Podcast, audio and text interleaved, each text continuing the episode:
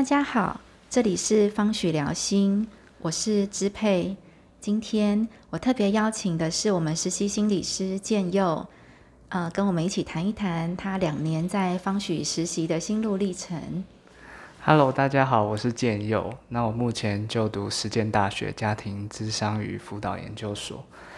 今天很开心可以跟支配老师在这边聊一聊两年我在方许的一些。甘苦，还有跟伙伴啊，跟所内心理师相处，自己的心境转变这样子。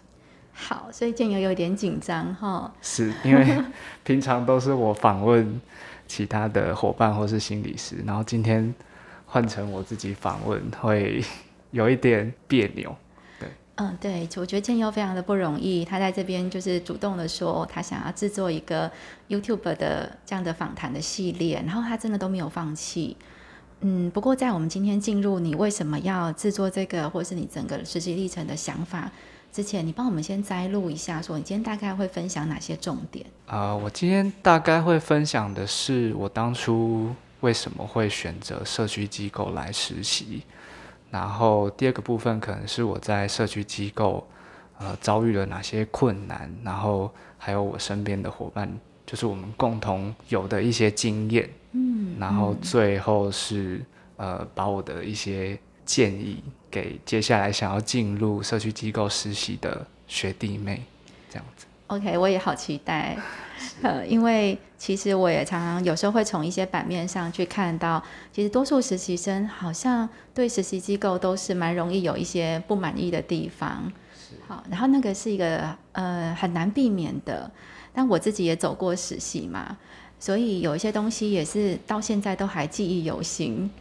所以也蛮想知道说建佑在这两年经历了什么，所以听起来有点紧张，因为同时我好像又对于他的快乐或不快乐啊、辛苦什么又有一些责任在。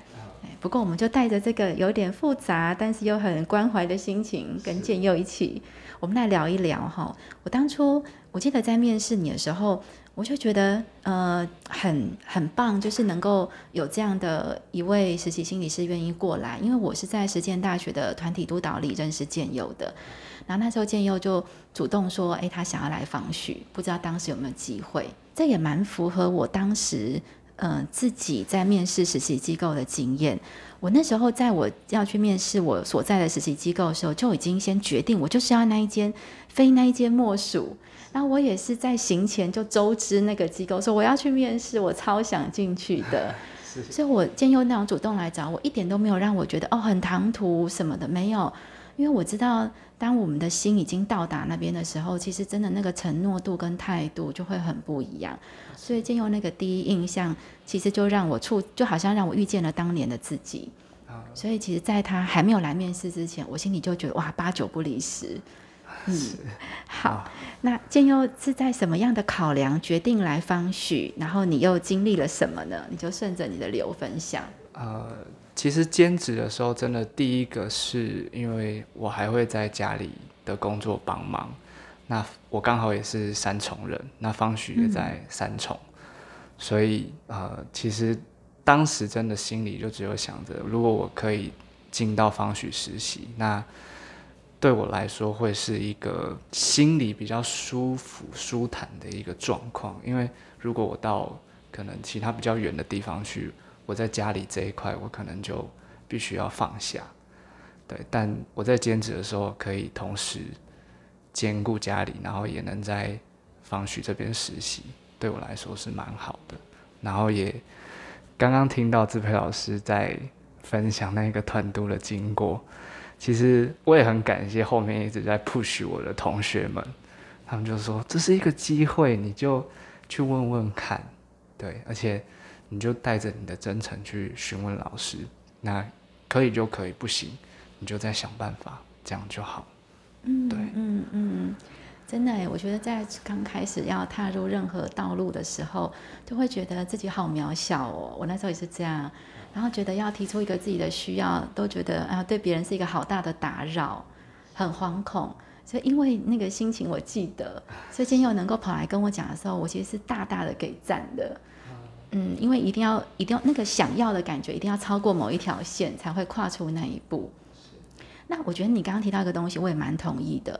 有些人在兼职或全职的选择，会觉得哦，哪一个机构最好，或最扎实，或是最有福利。可是我回想起来，我也觉得，因为兼职是要多方兼顾，譬如说学校有学分要修，论文计划要写，那甚至有些人还有一些打工的机会要兼顾。所以你的考量其实是选择什么样的机构，地缘关系对你的生活能够带来最好的平衡。你是以这个为最优先，对不对？对，好像就是这个平衡。但其实没想到，开始进到方许实习的时候，既然我自己心里觉得是一个很 match 的感觉，就是如果要以走走进，因为当初我记得是在询问支配老师之后，然后过年后接到当时的行政督导的电话。然后就约我来这里面试，这样。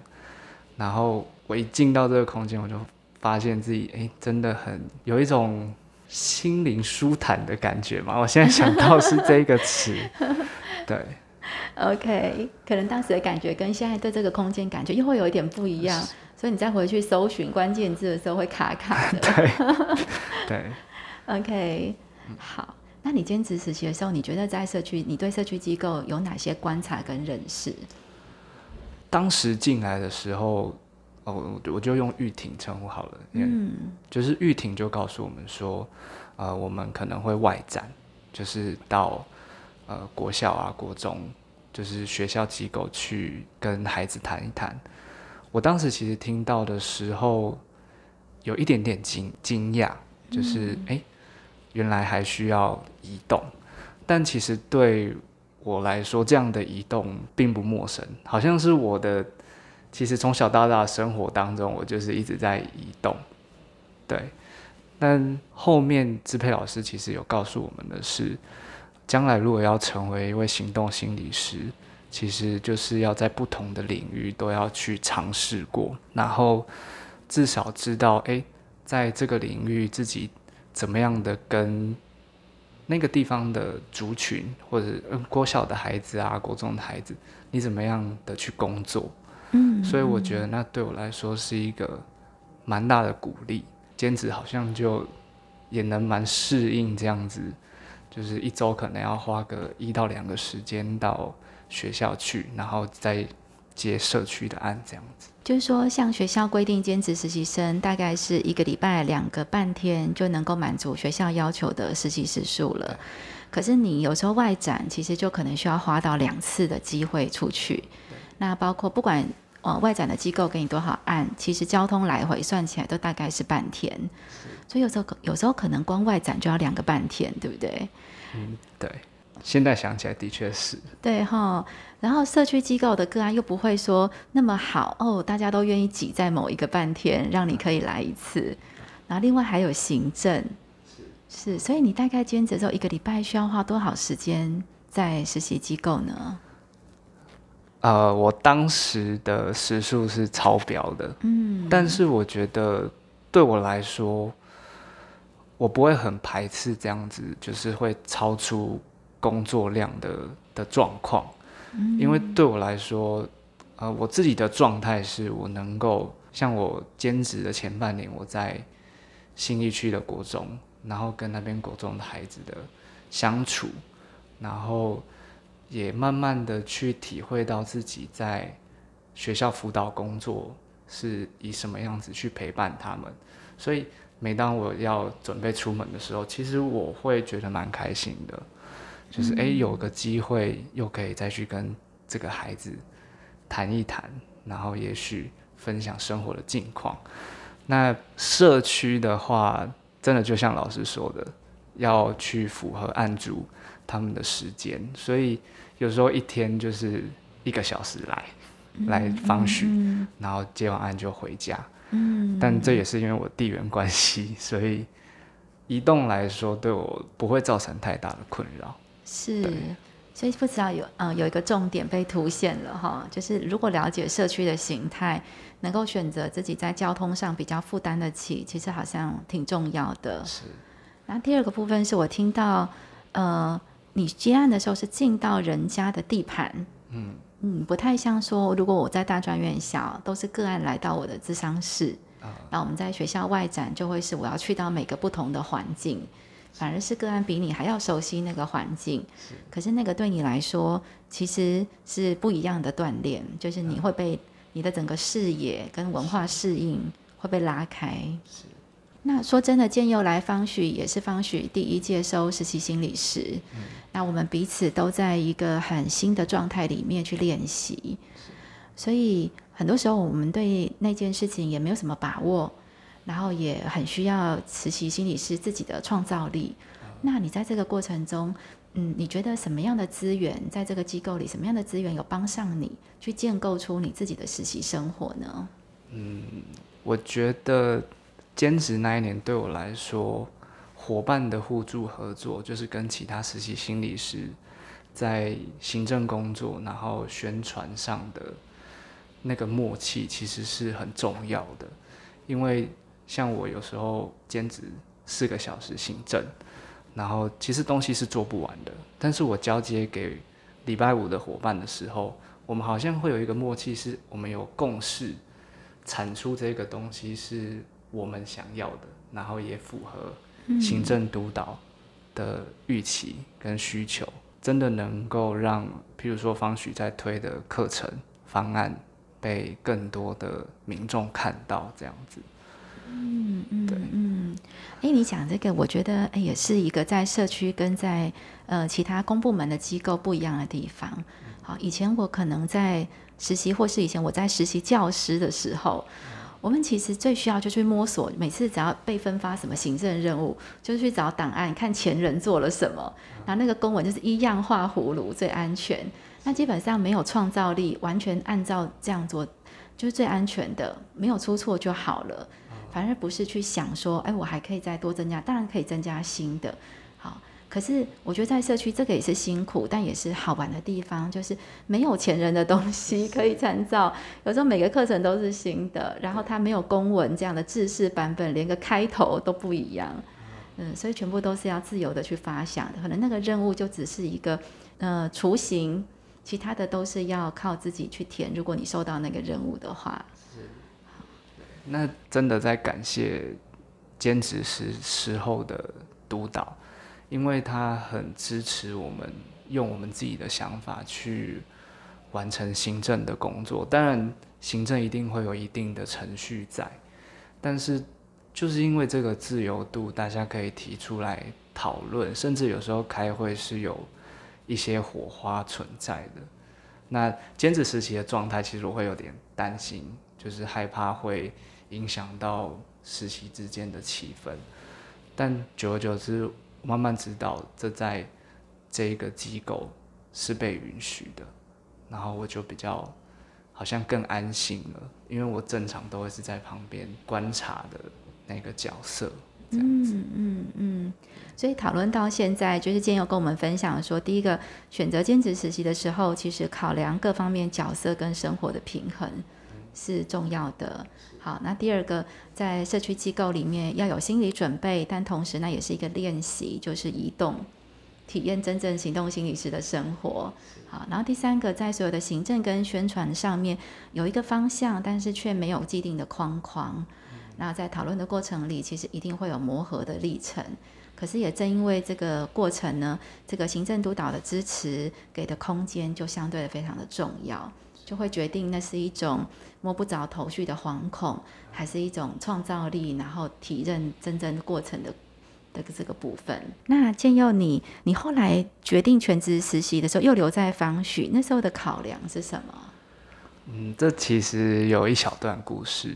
当时我还有投另外一个机构，是马街的安宁肿瘤的那一个部门，但。当时面试进到面试的时候，老实说，我一句话都说不出来。我发现自己有好多不足的地方，其他人可以侃侃而谈，去分享他们在呃安宁这个领域，在癌症这个领域，他们有怎么样的贡献，有怎么样的耕耘。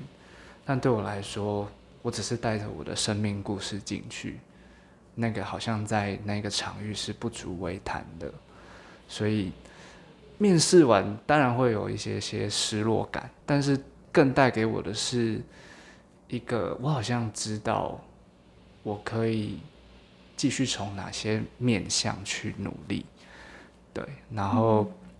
其实，在兼职的时候，虽然支配老师跟玉婷就是行政督导，常常都会开玩笑说：“嗯，你的那个兼职实习的单子，我们不会帮你签名，你就继续留下来全职。”但其实我自己暗暗的都有在想，如果我能够留下来全职，我还有哪一些可能性可以去创造？那的确在面试马街之前。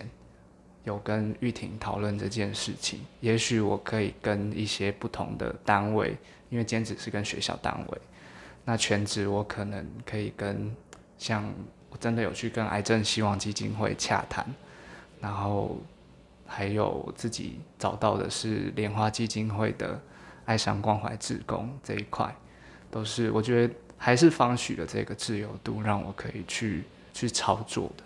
嗯嗯嗯。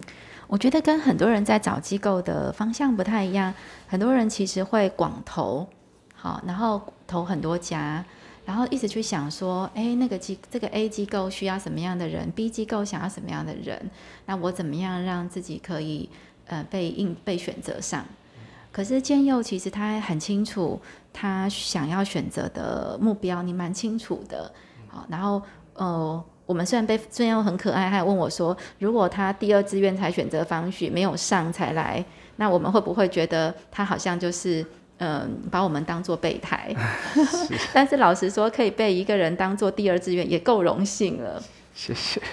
而且兼佑其实有去思考说，你自己为什么想要去肿瘤科实习，然后你也把那个心愿其实想要带来方许去耕耘，你没有放弃你的初衷，这点是我非常佩服的。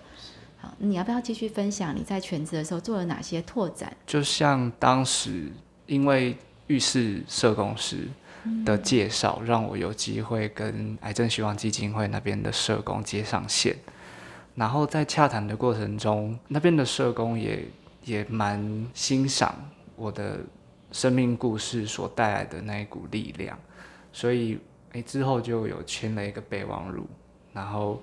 可以到他们那边去带工作坊跟讲座，那的确在全职的时候，也真的有到那边去，带了两三场的讲座跟工作坊。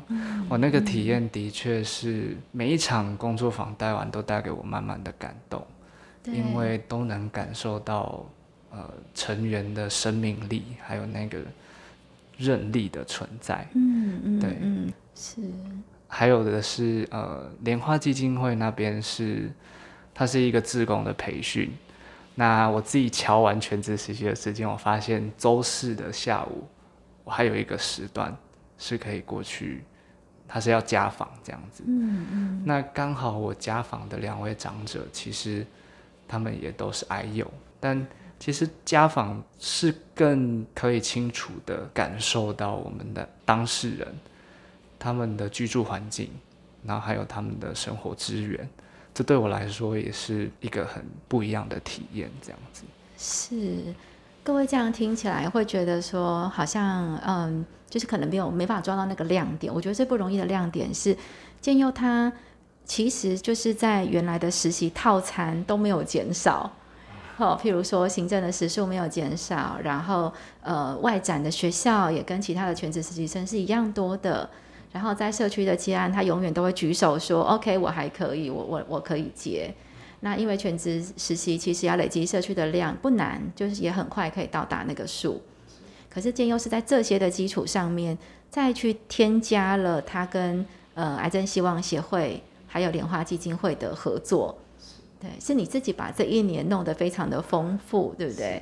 好，那你在这一年，你有觉得很丰盛、很快乐吗？这个过程？现在想起来，一定是很一种完满的状态，但其实中间曾经是经历过一个低谷。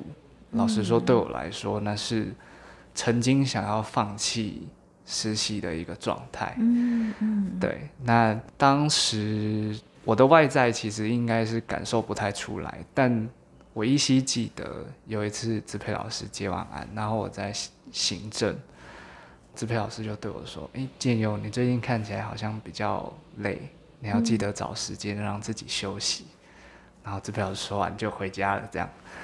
嗯，但其实等老师离开之后，我自己是坐在柜台上掉眼泪的，因为那对我来说其实是一个很大的鼓励。嗯对，是那段时间其实没有任何的因素去阻挡我的在实习的这个状态。嗯嗯。也许机构中有一些人事的变动会有一点点的影响。但我自己知道，那不是最大的原因，最大的原因是出在我自己身上。嗯对。然后还有是我在这段时间其实慢慢练习去说，是。去跟我的实习伙伴说，然后还有跟呃所内的几位心理师去谈我自己的状态。好像慢慢的谈着谈着，我可以去接纳我自己现在这个很低谷、很低谷的状态。嗯然后我允许我自己慢慢的在这个状态里走一会儿，然后再回到比较稳定这样子。是哇，虽然大家看不到建佑的表情，可是可以感觉到这个历程对你很深刻。所以你只是轻轻的触及，其实心里还是有很多满满的感受会涌出来哈。是。而且那个感受可能已经不是当时那种沮丧或无助或挫折，我不确定是什么。可是那个感受是已经被消化过后，一种见证自己走到这里的一种感动，对不对？是。现在想起来的确是蛮感动的。是。对对对，也是有满满的感谢。是。因为如果。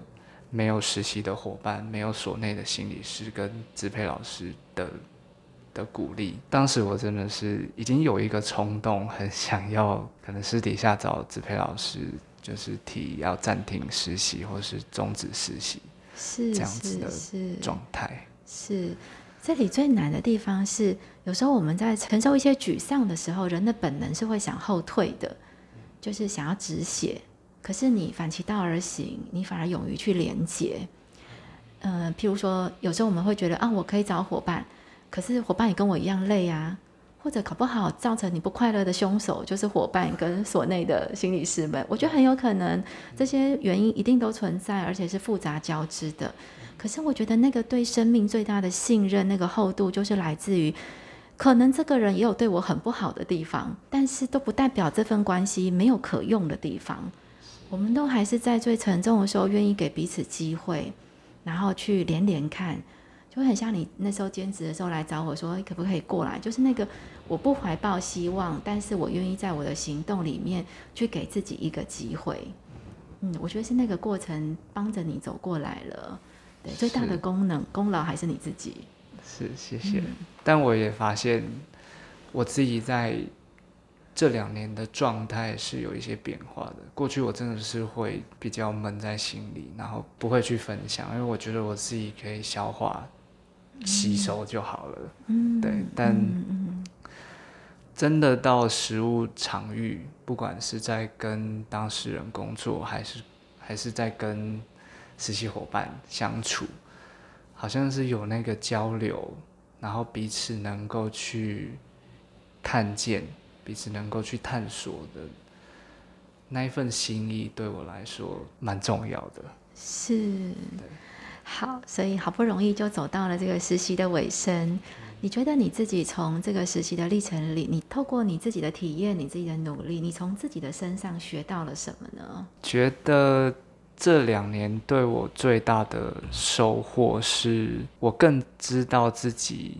现在在做什么了？嗯，我更知道自己从事助人助人行业，我自己的状态，还有不管是行政面、专业面，还是我自己在外面的工作，就是我想要分享是我在之前同台督导的时候，有跟伙伴分享吴丽娟老师的一句话，就是心理师都是从 doing 到 being 的一个过程，嗯，好像就是因为有做了这些不同的尝试，让我慢慢知道自己是谁，然后自己为什么今天在做这些事情。我觉得今天又在讲这个点也蛮重要的。假设我们问一个人说：“哎，你想要什么啊？你是一个什么样的状态？”其实蛮多人可以说得出来，尤其是我们在一个环境浸泡久了，譬如说我们在一个实习的，我们在一个。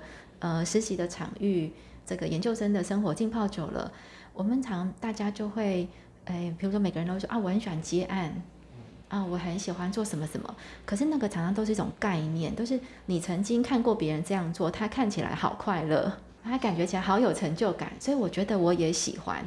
但是当你在那个情境中，你是不是会有如同他一样的感觉？这真的不一定，你必须。踩进去了，走进去，而且很努力的费一点费力的在里面去体验，才知道把全部的我放在那个接案工作中，什么东西会被激发出来，嗯，然后你才有资格去谈说，哎，我我可以接受这样的体验吗？我愿意在这个体验里继续耕耘吗？嗯，所以你的意思是，其实是这种多重的尝试，才让你能够看到自自己的样子，才慢慢的出来，对不对？对，好像就是。这样，那如果最后啊，你要给你的学弟妹一些想法参考，对你觉得未来要走进实习道路的人，你会想为他们，你会想对他们说些什么呢？我想要分享的是，虽然我在分享的时候，他好像几句话就带过了这两年的历程，但是实际上进到实习的场域，绝对没有任何一个机构是。可以轻松度过的，但真的找到一个自己很喜欢的机构，呃，先不要说机构，先找到一个自己喜欢的领域。有人喜欢大专院校，有人喜欢社区机构，那就我觉得就好好的去尝试，然后辛苦过后会留下些什么，好像也只有自己最清楚。那是那是。其他人没有办法去帮你界定的，嗯，对，嗯嗯，这样，对啊，呃，我觉得今天有讲这个，我也很有感触。其实我觉得实习最，嗯，最辛很多任务啦，哈，当然是辛苦的，任务本身辛苦。可是有时候最难的就是，不管什么场合，都是人跟人互相磨合的道场。嗯，我收过非常多的实习生。大概工作十多年来，从工作第二年到建佑这边算一个 ending，暂时的 ending，对，然后就都是在密集的跟实习心理师相处。那我自己就会体验过，说即便我很努力的做一个好人，我都不一定会一直拥有好的关系。有时候其实只是两个人中间的一句话或者一个历程，就会伤心很久，而且那个伤心都是暗自滴血的。但是，但是这个回想过来又很有滋味。那个真的是一个人性跟人性互相磨合的道场，所以我也同意建佑讲的，其实不管是什么机构，自己的体验、自己的收获，只有自己最清楚。我记得我们那时候在实习，一起实习的伙伴，我一直喜欢是非常热爱我的实习机构，然后所有人都是我的老师跟贵人。可是我也有伙伴一实习完之后啊，就再也不要当心理师了。呃，我们是同一梯哦，我们是同样的在一个环境里。所以真的也不要被别人的实习体验催眠了，吓到了，就是带着某让那些你所听到的东西成为你跟自己的讨论，然后跟一些心理准备。但是走进去之后，就相信你自己的体验。是，嗯，好，建佑最后有没有什么想要跟我们说的？我最后想要矫情的说一些 对方许的感谢吧。我觉得真的是。这两年走过来，然后我一直别人问我说为什么我两年都要待在方许，我的回应都是好像是我可以跟着方旭一起成长茁壮，因为方旭其实成立第三第三年，对对，然后在很多制度、很多行政面都还有一些变动的情况之下，然后可以。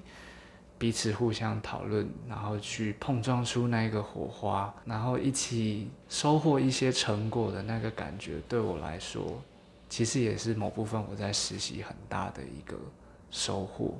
然后我觉得还有人的部分，我相信这不只是我的感觉，还有我的其他实习伙伴也常常都在说，在方许最疗愈的就是常常所内心理师接完案出来，在跟他们聊天的那个过程，其实是很疗愈的，因为方许的每一位心理师真的都很关心实习心理师的状态，所以真的不是三言两语。